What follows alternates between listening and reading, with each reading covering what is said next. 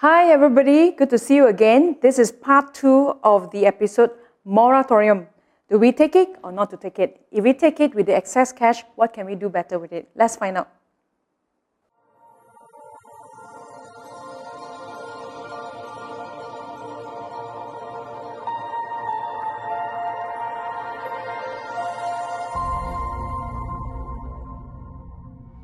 In this particular episode, we will talk about moratorium, right? So uh, let's say we have taken the moratorium for six months and we have savings from all the installment that we're supposed to pay.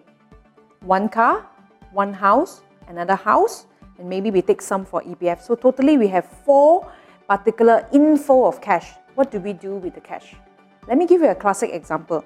Assuming this particular Mr. A has a car loan which is 1007 and uh, assuming this Mr. A has a house installment of 2003, his Metro Money house, yeah, and then he has a house two, which is an investment property, which is 1003 per month. And let's say all these three installment payable, he has taken the 100% moratorium, which means he has a free cash flow of 5003 for the six months.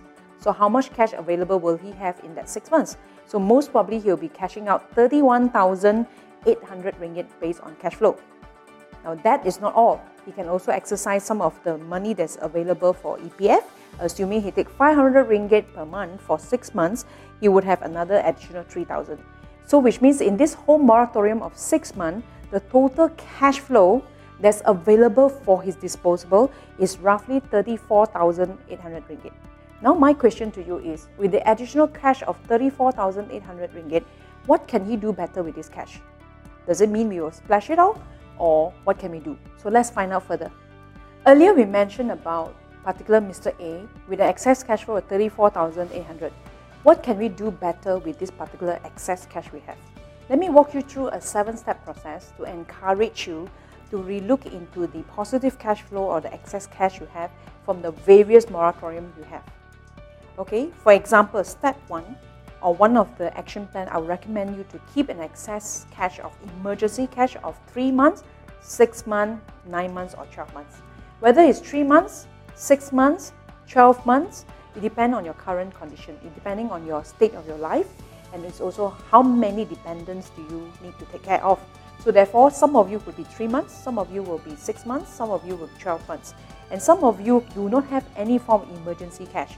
Now with this moratorium, one of the first action plan you must have is to set aside emergency cash minimum of three months or six months. What is step two?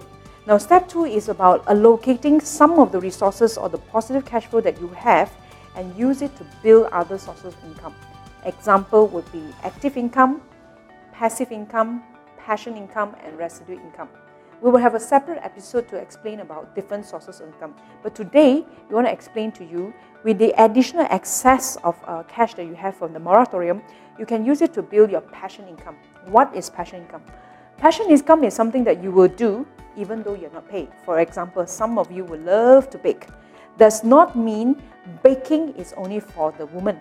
There are men who bake very delicious as well. There are men who can cook very well as well. So therefore, can you monetize your baking expertise or your cooking expertise into something? The answer is yes. So therefore, the moratorium savings that you have, you can take this allocation and monetize some of the passion you have. What about residual income? Now, residual income is about something that you do it one time and you get multiple income coming in. One of the example will be writing a book. For example, you are expert in whatever faculty that you are. This particular video, we are talking to the M40. So the M40 are very skillful in certain sector of your expertise. You can monetize your expertise into a video and release it for the people to learn. Each learning $1 learn income. Imagine there's 10,000 of them clicking your button. So there will be a residual income of 10,000 if you're able to set aside the resources you have.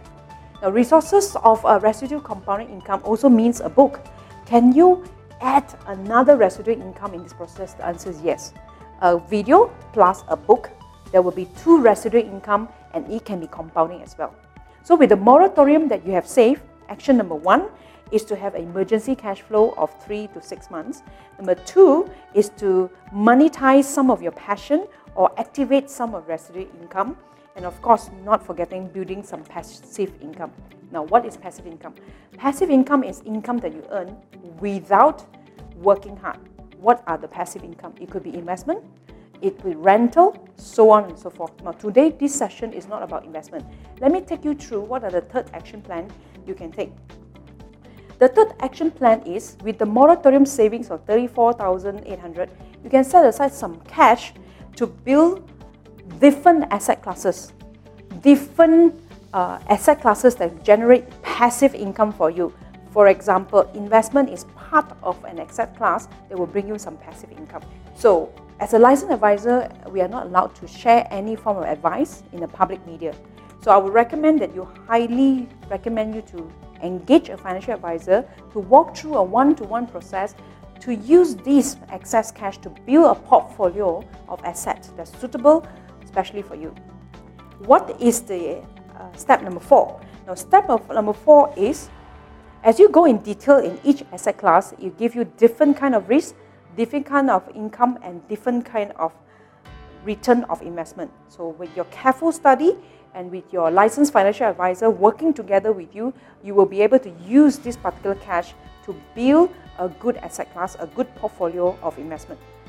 Okay, step number five, I would recommend you to join one of my class called Managing Finance in Challenging Times. In that particular class, I'll walk you through in detail what are the various asset class and how do you maximize your cash available. Number six, I would recommend you to take some time to allocate these resources to learn this is the best time to learn different different things. For example, for some of you who are interested in uh, bakery, interested in writing, interested in coaching, get yourself certified, get yourself equipped, get yourself strengthened to create another sources of income.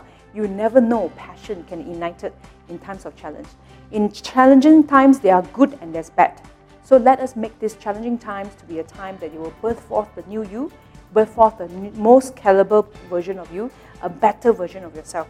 So therefore, maximize this particular uh, downtime or challenging time into something new that you have never done. Okay, number seven.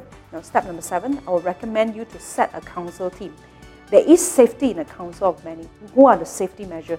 Get yourself a team of trusted friends, trusted family members, engage a licensed financial advisor, get a legal counsel, get a mentor, get a counselor, or even mental counselor or psychiatrist to be with you because in these challenging times, it is the best time to propel yourself to go next level. So one of the best way to set a council to encourage you, to build you, to journey with you, and to launch out a better version of you. I hope you've enjoyed yourself and learned something. If you like this particular content, do subscribe and share with your friends.